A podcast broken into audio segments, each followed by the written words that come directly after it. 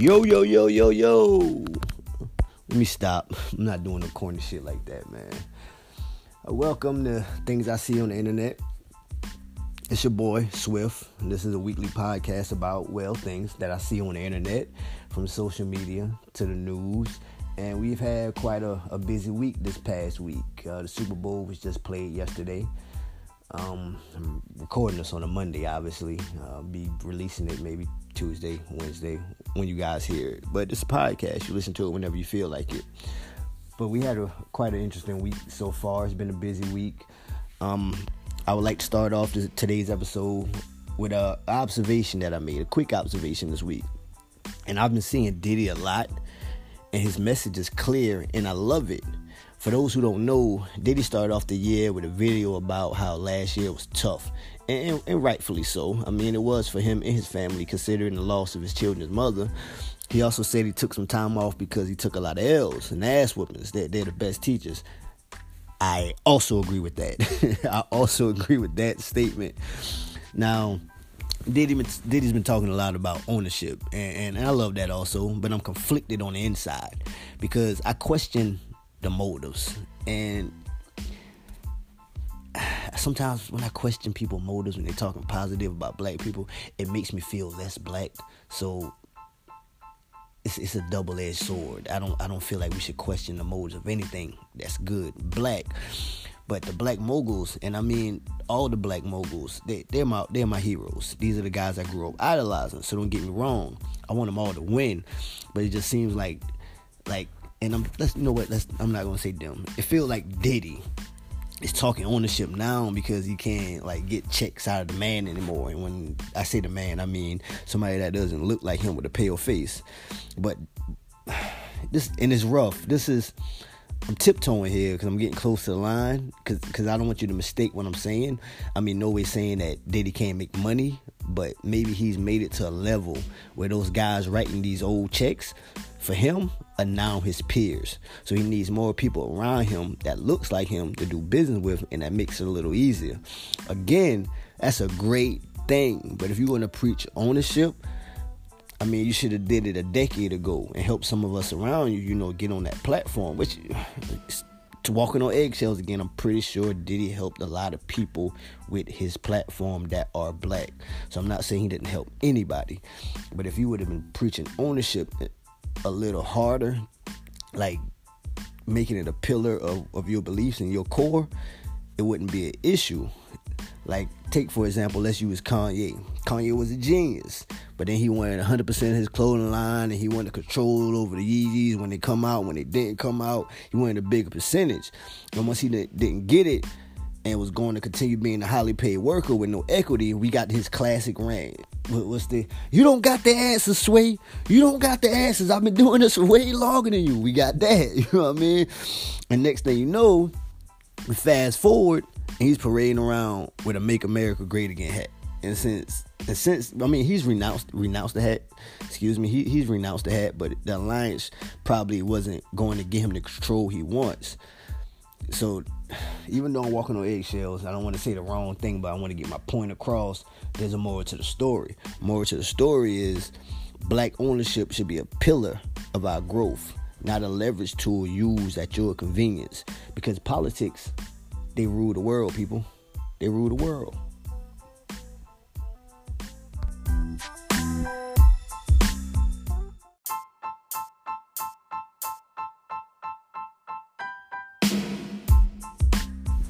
All right, so I guess we could say different toilet, same shit. Um, Killer Mike had a an interview on the Breakfast Club this week, and it was it was real empowering. Um, I say different toilet, same shit because Killer Mike message is almost the same as Diddy, but it's a little more in depth.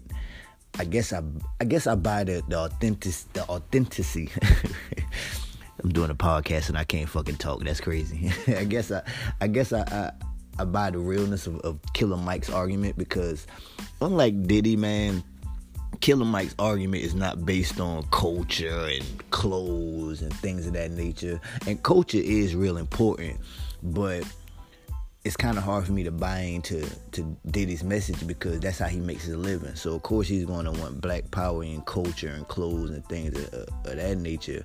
But Killer Mike here is actually talking about like education and investment and and and things of that nature. And it's been amazing watching his evolution. I'm, I'm a, i used to be real big into rap music. I'm, I'm not to say I'm big into it now, but as a kid I was real big into rap music and um, I was a Killer Mike fan. I had the first album. So watching that Killer Mike turn into this Killer Mike on campaign trails and having real valid, thought out, educational opinions is like watching a child grow up, I guess. And I mean, we all go through it. I'm not the same guy I was 10, 15 years ago. I mean, life experiences and educating myself has has broadened my uh my circle of understanding. You know, the person is only as smart as their circle of understanding. So I understand that part, but just watching what he came from, from a dude from Atlanta to what he is now, is is incredible. I mean, I applaud him wholeheartedly. I, I like when he started talking about investing versus splurging. Said um, he could have bought a car. He wanted he wanted a coupe. Uh, can't remember if he said 150, 250,000 or whatever, but he ended up buying a property for 250,000. Got it up to code, which we don't know how much he spent to get it up to code. But also, when he got it up to code, it was worth 650. He sold it for 650, which probably getting up to code. Even if he spent another hundred thousand, and it was it was 250,000 I mean, he still made three hundred thousand dollars, which is a lot of fucking money. I mean, and and I also find it found it interesting. He talked about his partner's influence in that, and sometimes that could be a downfall. I've had relationships in the past where my partner was all about splurging and looking like we living a life, but we were a, a bit younger, and I guess you know females do mature a little faster than males so we still get caught in that mode, even as grown ass men. We know we got things we need to take care of, but we rather look good. But a partner's influence is very important because that's generation. That's generational change in money. That's a generational change in aspect. That's something that you can throw down to your kids and teach them that. And I mean, even if we don't make it to a billion dollars with that aspect, maybe our children or teaching that to their children can change the, the progress will change the future and fortunes of everybody with the same last names as us. So I, that was that was real interesting to me. Um, I love when he got into that, and they also talked about private school versus public school. Now I can't t- I can't touch into that too much because I always went to public school. I mean, I do understand what he's saying about a black person name on the building because I would never forget. I went to Thurgood Elementary School in Asbury Park. Shout out Asbury Park. I went to Asbury Park, New Jersey, of course. I went to Thurgood Marshall Elementary School, and that's pretty the, the only school that I can remember. Maybe because it was new. It was a new school at that point in time, but for some reason, that's the only school I can remember. Mostly my time there, and having a, uh, having a certain pride that I went to Thurgood Marshall Elementary School, and it's good for Black people to be celebrated in that way. I mean, I live in South Carolina where the streets are paved with Confederate generals and slave owners, and they have statues. And they, if you go to the public library, they got people on the wall picking cotton, and they got Confederate money on the wall. But if you mention slavery to them, they want you to just get over it. But you gotta celebrate it in your favor anytime that you can. So I, I can't. I can't touch on private school versus public school so much because I always went to public school. Um, I always I always had black classmates. I didn't have start having white classmates until well, I, I didn't really interact with white people that much until I went into the military, and that was a culture shock for me. Sh- culture shock for me as a kid. So when I went to college, when I got the military, I was a little more prepared to deal with that but it's definitely adjustment. It's definitely an adjustment. But I don't agree with them saying that public public school teachers don't care, and people love to say that. That's like a, a argument people love to use because they have have kids that they have kids that that have behavior issues, and they, they don't even have behavior issues. They get to school and they show their fucking ass, and you know you don't act like this at home, and you know your kid don't act like that at home, but you're so delusional that they come home and they bring just their side that you will believe your children over another adult because you think that they have this whole thing that uh the teacher's out to get me. What do you have that makes a teacher come to get you? Because I was a kid like that. And the crazy thing about it, my mom believed me, which I wish she didn't. As an adult, I wish she didn't. I wish she checked my ass because that would have that would eliminate a lot of things in my in my life that I put myself through that was self-inflicted. But I don't like when people say public school teachers don't care. I feel public school teachers care more because they're doing something that they love out of the aspect of just enjoying teaching because they don't get paid a lot of money. I don't know why I don't understand why anybody would say, "Well, I'm just going to be a teacher." I don't understand that when they're making what 45 50 grand a year, if that, that is not enough to put up with attitude of some of these kids, especially a kid that that's like how I was, which I I know a lot of kids are. So I don't like that myth that we we I'm not gonna say myth. I don't like the narrative that we created that oh public schools or public school teachers just don't care.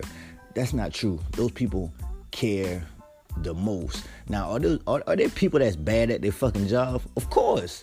That's why one McDonald's may be better than other McDonald's in one part of town. But that doesn't mean all McDonald's employees don't care. It's just this one right here for whatever under whatever leadership. It fucking sucks.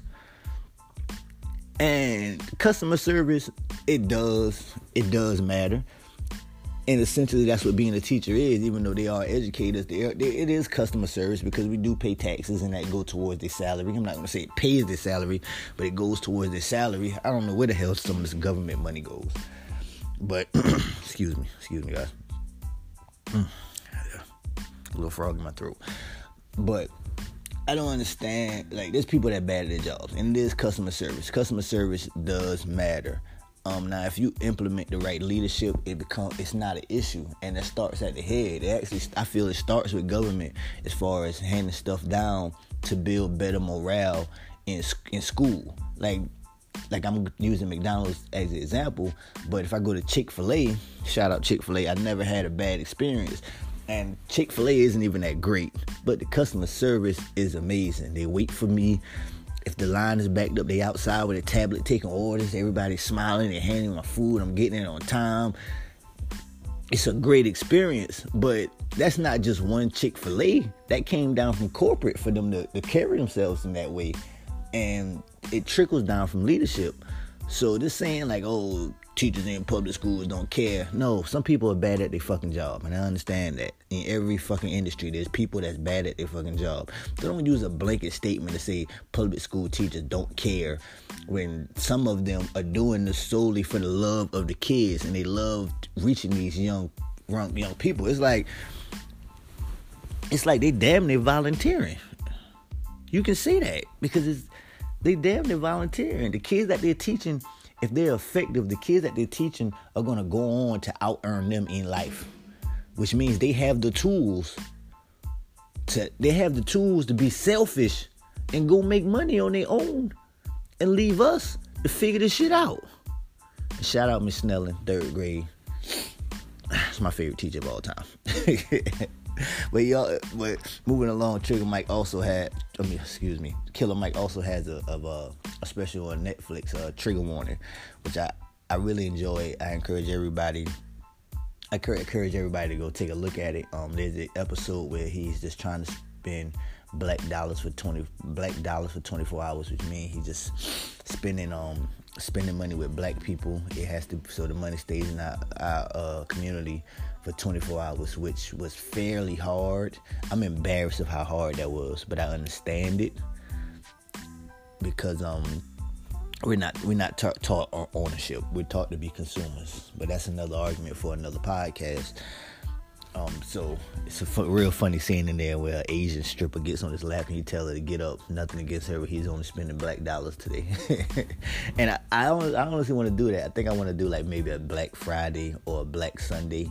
Um, I encourage everybody to do that, where we just support black business. I mean, we eat food that come from black places. Um, you might have to get you a, a, bike made by a black person because no black person makes a car, which we probably need to fix that in the future. Um, hell, even only watch black TV shows. And when I say black TV shows, I mean black executive producer, which means we all probably need to get the own network. It can't even do BET because Bob Johnson don't own it no more. But we all probably need to get owned, and we just need to watch OWN all fucking Sunday. And we we should do that. That's something that I want to do. Um, there's also an episode when he talks about profiting off of gang culture, which is genius to me because in America we do love the criminals, and um, we watch these movies about Whitey Bulger and Scarface and things of that nature, but we don't we don't we don't take the time to profit off our pain correctly. Like we only do it in music. We only promote the gang stuff in music and and I say promote the gang stuff, but you know what I mean. We promote the, the bad shit. But instead of taking that branding and trying to make it something positive, we've let somebody who doesn't know anything about the culture take the na- narrative, which they do time and time again, take the narrative and turn it into something negative. Like uh, gangs didn't originate like this. Gangs were, were a neighborhood thing because we had to take care of our own. And having a sense of community, we created labels and identity to it.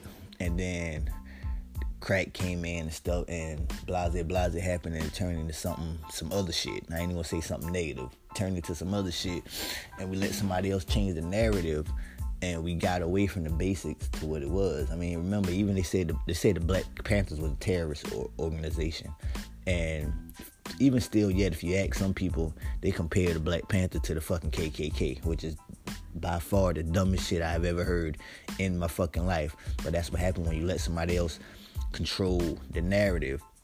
So, getting back to that, I do think we need to profit more off gang culture because that is our pain. I wish I could find me some Cripple Cola or some Blood Pop because I would have that shit stock, and I don't even drink soda like that. I, I honestly, I'm I'm trying to figure out how I can profit off of gang culture because um I know a lot of guys in gang. I still got homeboys in gangs. I got dudes. I got dudes. I got my guys who died in gangs from gang violence and stuff like that. So, I mean, turning into something profit and we be able to make some money is always good because I feel like the more money black people have as a whole is more money towards black liberation because they're not going to give us reparations. It's over. We need to stop talking about that shit every presidential election. But again, that's another argument for another podcast, so I'm not going to get into that. But in closing with Killer Mike, man, I think we need to. I think we need to end light skin, dark skin beef. I'm calling for the end of it right now. And I'm saying that because in his his uh, interview with the Breakfast Club, Killer Mike and DJ Envy got into it a little bit, and it was you know it was the classic dark skin light skin battle thing that we do, trying to get some supremacy over each other. Now I'm calling for the end of it because I'm stuck in the middle, and I'm tired of having to choose. A, I'm tired of having to choose a fucking side. I'm like the kid in the divorce. I'm tired of choosing the side. So we need to end this shit now, and we need to be a big, happy family.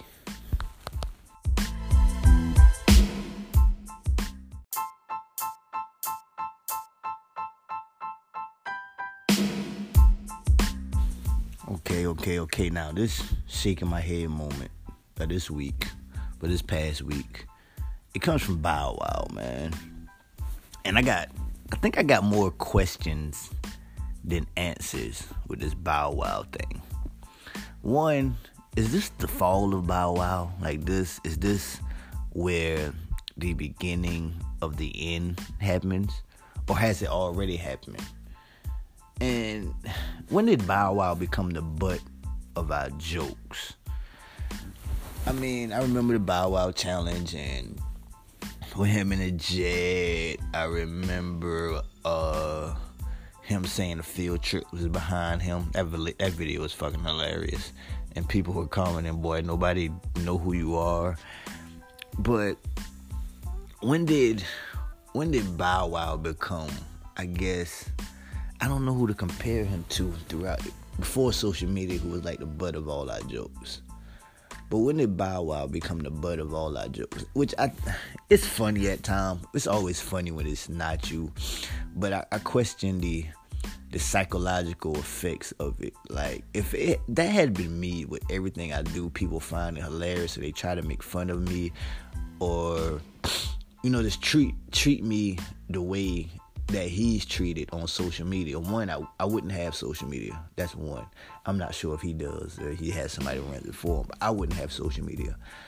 Um, two, if I did, I would be really emotional, unstable. Because I mean, even I feel like bullies are necessary. I'm one of those people that feel like bullies are necessary. Um, I don't feel like it should be piled on, but I feel like bullying makes you a better. It, it builds character. I was bullied as a kid because I was fat, so I was bullied before. But it, it when I was able to start getting a little attention, it made my confidence grew. Like I appreciate it. So my confidence, even though my confidence grew, it kept me a little humble because because of bullies. But I just feel like it comes to be a bit much with Bow Wow because of the situation. The situation is very, very, very, very, very serious. Let's let's make no mistakes about it. That's why I got my I got my serious tone on right now. This this is my serious tone. this just is, y'all like it. y'all do. You know you do. You love it. You fucking love it. But let me get let me get back on my serious tone. This is my serious tone because I feel like had it been the other way around, it could have been catastrophic for him like it was for for Chris Brown. Matter of fact, it probably would be worse because we liked Chris Brown.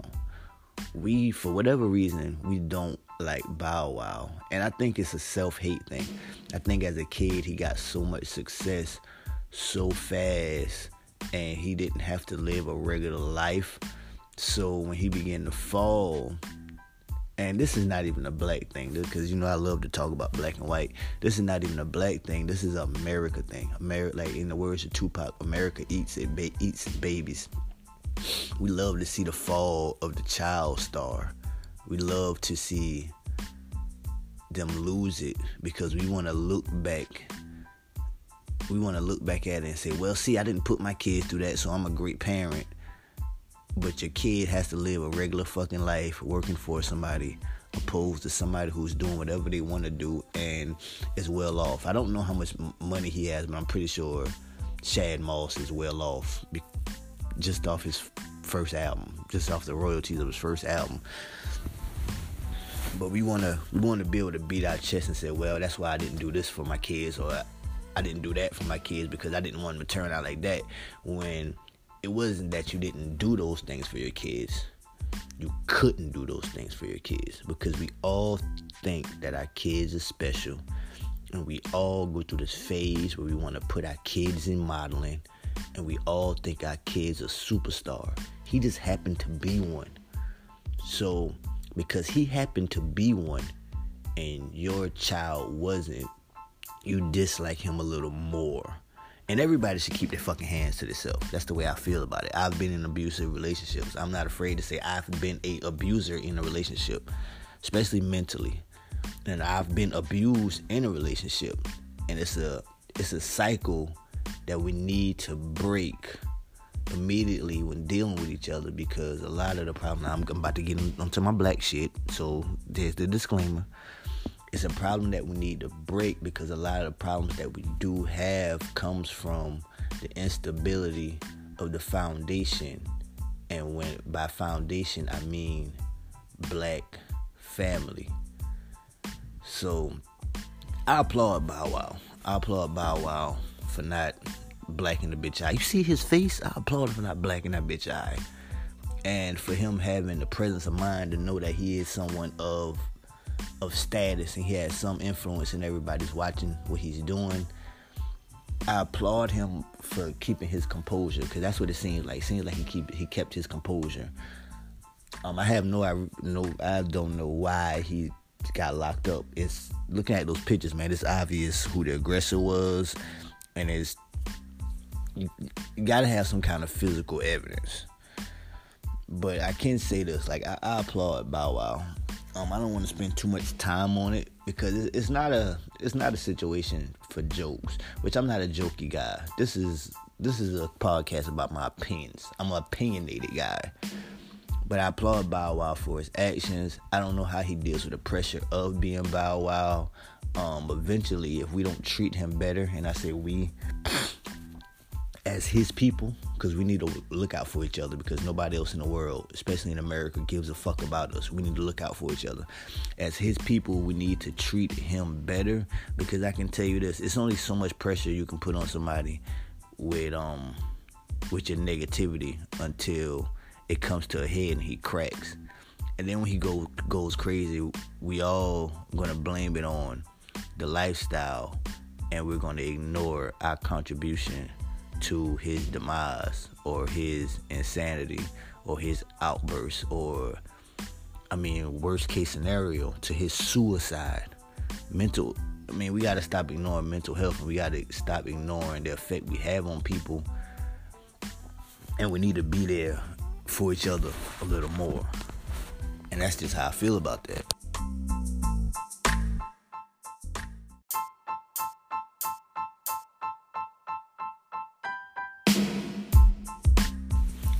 Now, in shocking news, which this is shocking, this this overshadowed shadowed the damn Super Bowl. In shocking news, we got 21 Savage. It's from you, the United Kingdom. Now, I have questions. I always got questions. You pick up on that? I got questions. Is he from the United Kingdom, like Britain, United Kingdom? Or is he from a territory, like an island of the United Kingdom. Because, all right, okay, I, have always been suspicious because the say he's from Zone 6. Now, I don't know if you've ever been to Atlanta, but I've been to Atlanta numerous times. I've lived in Atlanta. Atlanta dudes have a certain dialect that if they talk real fast, sometimes you don't know what the fuck they're saying. And if you think I'm lying, go back to um the YoungBloodZ had a video. Um, I know you're waiting for daddy. It won't be long, Charlie. And then you. I can't sing. I know it, but they have a video. It's a video. That that video. What is it? 85. I think the song is 85. And at the beginning of that video, T.I. and another dude is sitting in the car talking, and they got subtitles to the bottom. That's how dudes from Atlanta talk. That's what makes the way T.I. talk very, very impressive. Not because all the damn words that he know, but because a dude from Atlanta can talk like that. Now, never, never, never, never, never, never, never think that means they're unintelligent. I'm from Charleston. Well, I'm not from. I live in Charleston. We have this thing here. People talk Geechee. If you're not from here, they sound a little Haitian. Some people don't know what the hell they're saying, and it's hard to. It's hard to um to dis- distinguish what they're saying sometimes. Never, ever, ever mistake that with their intelligence level. That's just their dialect. But 21 Savage, he doesn't talk like he's from Atlanta. We could get into his music. I know, I mean, music has evolved from what it used to be, where it was just like a display of lyrical talent, to this thing now where everybody's trying to capture a mood or feeling and they're trying to display that in their music and paint a picture, which is that's very that's that's artistic than a motherfucker. But 21 Savage music ain't that. That's just the way I feel about it. I mean, I don't I, I don't even understand how some people can like that shit. I mean, bash me all you want to. I mean, I'm here for it. Come at me, bro. I don't care, but I don't understand how anyone could like that shit that wasn't in the slow class. I don't understand it. But that's not what we're here to talk about. I knew he wasn't from Zone 6 because he doesn't talk like Zone 6. I know what Zone 6 sound like. You can't fool me. Which leads me to this question. Why do rappers always claim places that they they aren't aren't from? Like are we that are we that lost in our identity that we just making it up as we go and you you're that you don't have that much pride in where you're from. Like I can tell you that I grew up in Asbury Park, New Jersey, and Santee, South Carolina, two very small towns, both predominantly black. I'm proud of those things. I'm not gonna tell you I'm from Columbia or I'm from Charleston. That's, you see, I caught myself when I say I'm from. I caught myself. I say I live in Charleston. When have we stopped being prideful of where we're from, and how far does that go back? Um, because as a kid, I can remember it was it was an insult for somebody to say you were from Africa. You're, what was the movie? My man said, "You African booty stretcher," and we thought that shit was hilarious. It came out when I was a kid. It was one of the hood movies. But we, when did we? I guess we never really had pride of where we're from. Again, I guess that comes. With, oh, about to get into my black shit again. I guess that comes from being stolen. But it's a lot of rappers not from where they say they're from. Like, okay, like from Soulja Boy being from Mississippi, Jeezy ain't from Atlanta. Jeezy from South Carolina. You understand? Trick Daddy is from South Carolina. But is it a thing where maybe I'm gonna rep this area because this area has more people and they can get behind me? Because in South Carolina we don't get behind each other. They'll get behind me, or is it a thing where I don't like where I'm from? Either or, if you're a dope artist, a dope artist is a dope artist. It shouldn't matter where you're from. But that's how you know we got to the place where we support popularity and we don't support actual talent. Which means if enough if enough people say it's dope, then it could not be dope to you, and you would start listening to it again. And even if you resist, if you give it some time, you would come around to it. Me, for example, when Yo Gotti first came out, shout out Yo Gotti too. Nothing against him. I mean, but when Yo Gotti first came out, I was on my whole East Coast rap thing. I didn't like Yo Gotti. I thought it was terrible. Now I have an appreciation for Yo Gotti. Now I don't know if that's because everything around me has gotten so terrible. Meaning the music, the music has gotten so terrible that I've come to appreciate Yo Gotti. Same thing with Master P. I thought Master P was horrible, but I found myself going back and listening to Old No Limit, and it's because maybe I have a since I'm older, I have appreciation for his hustle or whatever. But my point is, it'll grow on you. Like if it, if it's consi- if it's consistent enough, it'll grow on you.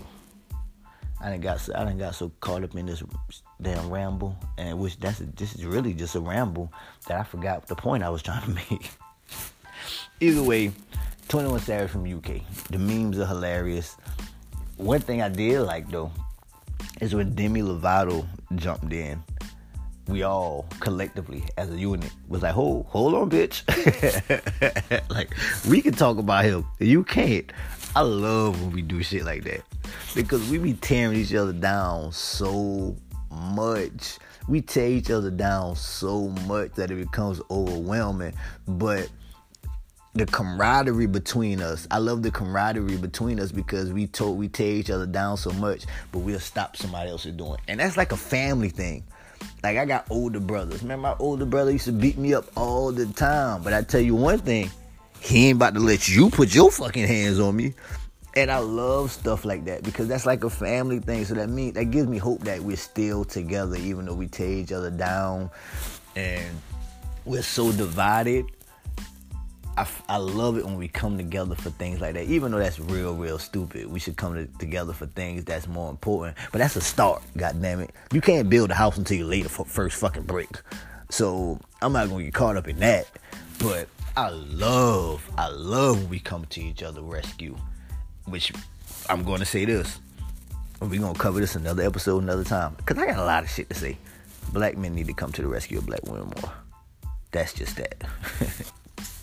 So in closing, man, before I go, I want to leave you guys with some words from Marcus Garvey. I want to leave it on a positive note.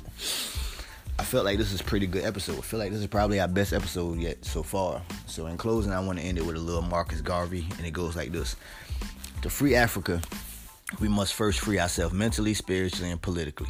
So long as we maintain the religious slaves of another race, so as long as we remain educational, educationally the slaves of another race, so as long as we remain politically the slaves of another race, so long shall other men trample upon us and call us inferior people. But when we lift ourselves from this racial mire to the heights of religious freedom, of political freedom, of social freedom, of educational freedom, and then only will we start to start out to become a great race and ultimately make ourselves a mighty nation. And man, that was brilliant. Until next time, peace.